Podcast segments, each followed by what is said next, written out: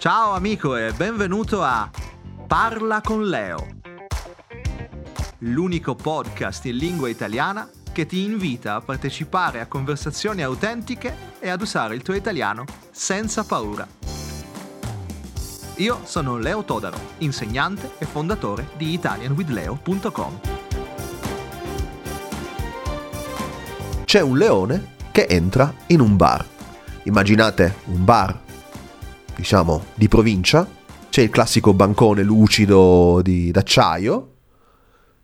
Immaginate questo barista di spalle che a un certo punto si volta e si trova davanti alla testa di questo leone.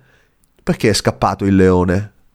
Non c'era internet, non c'erano i videogiochi, però due o tre volte l'anno in città arrivava il circo. Ciao amico e benvenuto per questo episodio. Oggi facciamo un viaggio nella memoria. Ti chiedo di pensare a quali sono stati i posti più belli, più eccitanti della tua infanzia, della tua adolescenza. Se hai fatto sport, forse ricorderai un campo da tennis o un campo di calcio o una discoteca dove ti andavi a divertire. Io però oggi voglio parlare del circo. Quando io ero bambino, nella Sicilia degli anni 70, erano altri tempi, non c'era internet, non c'erano i videogiochi, le occasioni di svago, di divertimento nel fine settimana, ad esempio, erano poche. C'era ad esempio il cinema, oppure c'era il campo sportivo dove si andava a vedere la partita della squadra locale, si andava in pizzeria con la mamma, col papà, magari la domenica al ristorante, però due o tre volte l'anno in città arrivava il circo. E il circo era sempre molto atteso, soprattutto i grandi circhi, quelli famosi come il circo Orfei, il circo Togni, e ricordo che già dalle dimensioni del tendone, dalla quantità di roulotte e camion che vedevi parcheggiati, capivi se era uno spettacolo coi baffi, uno spettacolo di prima categoria oppure no. Ricordo molto bene la prima cosa che avvertivi del circo era quell'odore di, di fieno, di animali, di stallatico, già quando ti avvicinavi al tendone e soprattutto quando entravi. C'erano queste panche di legno, forse un po' scomode, ma la struttura del circo, appunto circolare, cioè di un cerchio, permetteva di eh, godersi lo spettacolo da ogni punto del tendone. Andare al circo era una cosa bella da fare con i genitori, con gli amici, a volte con la scuola.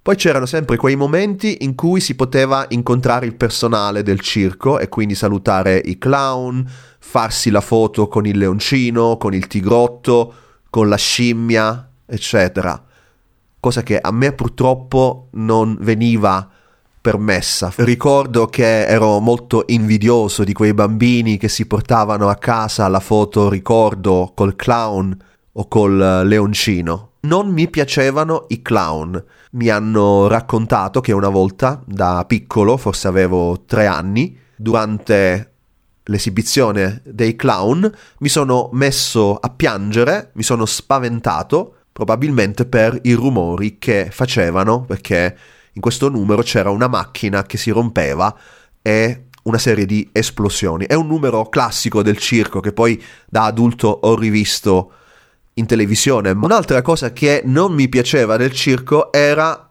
vedere gli acrobati, perché io avevo sempre paura che cadessero, che si facessero male. Quindi da un lato ero affascinato dalla loro abilità, dall'altro lato però sapevo che potevano cadere e farsi male o addirittura morire. Lo avevo visto anche in un film di Hollywood, Trapezio, questa cosa mi creava una tensione davvero insostenibile. Anche vedere eh, il domatore alle prese con la tigre, col leone, eccetera, mi metteva un po' di ansia. Vuoi ricevere testi da leggere e ascoltare, brevi video, esercizi di grammatica e di lessico? Segui il link nella descrizione e lasciami il tuo indirizzo email. Ti scriverò una o due volte al mese con una selezione gratuita di materiali e inviti. Quando parliamo del circo, mi viene sempre in mente una scena classica di un film italiano. Sto parlando dei film di Fantozzi. E credo che sia nel secondo tragico Fantozzi. Fantozzi è il ragioniere, una persona sfortunata, con una moglie brutta, una figlia bruttissima, è uno che ha un sacco di guai, una specie di Mr. Bean italiano.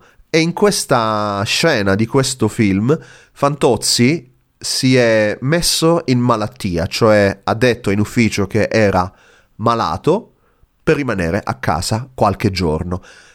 Poi succede che gli regalano dei biglietti omaggio del circo e allora Fantozzi si trova davanti a un grande dilemma, perché da un lato vorrebbe portare la moglie e la figlia al circo con questi biglietti gratuiti. Dall'altro però è in malattia e quindi eh, ha paura di essere scoperto.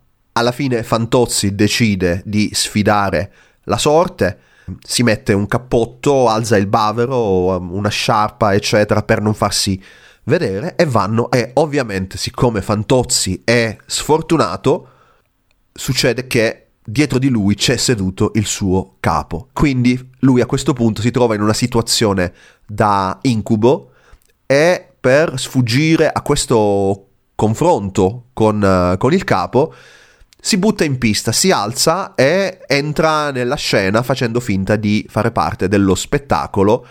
E qui gli succede di tutto, perché prima viene coinvolto dai clown che fanno una specie di numero con lui, lo prendono a schiaffi e poi Fantozzi si nasconde nel cannone, perché c'è l'uomo cannone, e alla fine viene sparato e, come dice nel film, finirà in provincia di Agrigento. Quando parliamo di circo mi viene in mente una via nella mia città, a Gela, la via si chiama Via Venezia e quando uno sente via Venezia potrebbe pensare una via elegante, con palazzi, gondole, canali e cose del genere.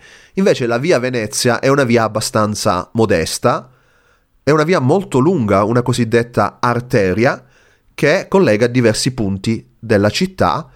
In via Venezia c'erano diversi spiazzi dove a volte il circo eh, metteva appunto le tende. E il fatto che vi racconto adesso è successo in un giorno d'estate del 1993. Non so se è uscita sul giornale questa notizia, ma ricordo che mi eh, colpì veramente tanto. È una storia incredibile ma vera, sembra quasi una barzelletta. C'è un leone che entra in un bar. Immaginate un bar, diciamo, di provincia, frequentato da pensionati, camionisti, un pubblico così, un po' misto. C'è il classico bancone lucido di, d'acciaio, c'è il barista lì un po' distratto che sta a preparare cappuccini, espressi e cose varie.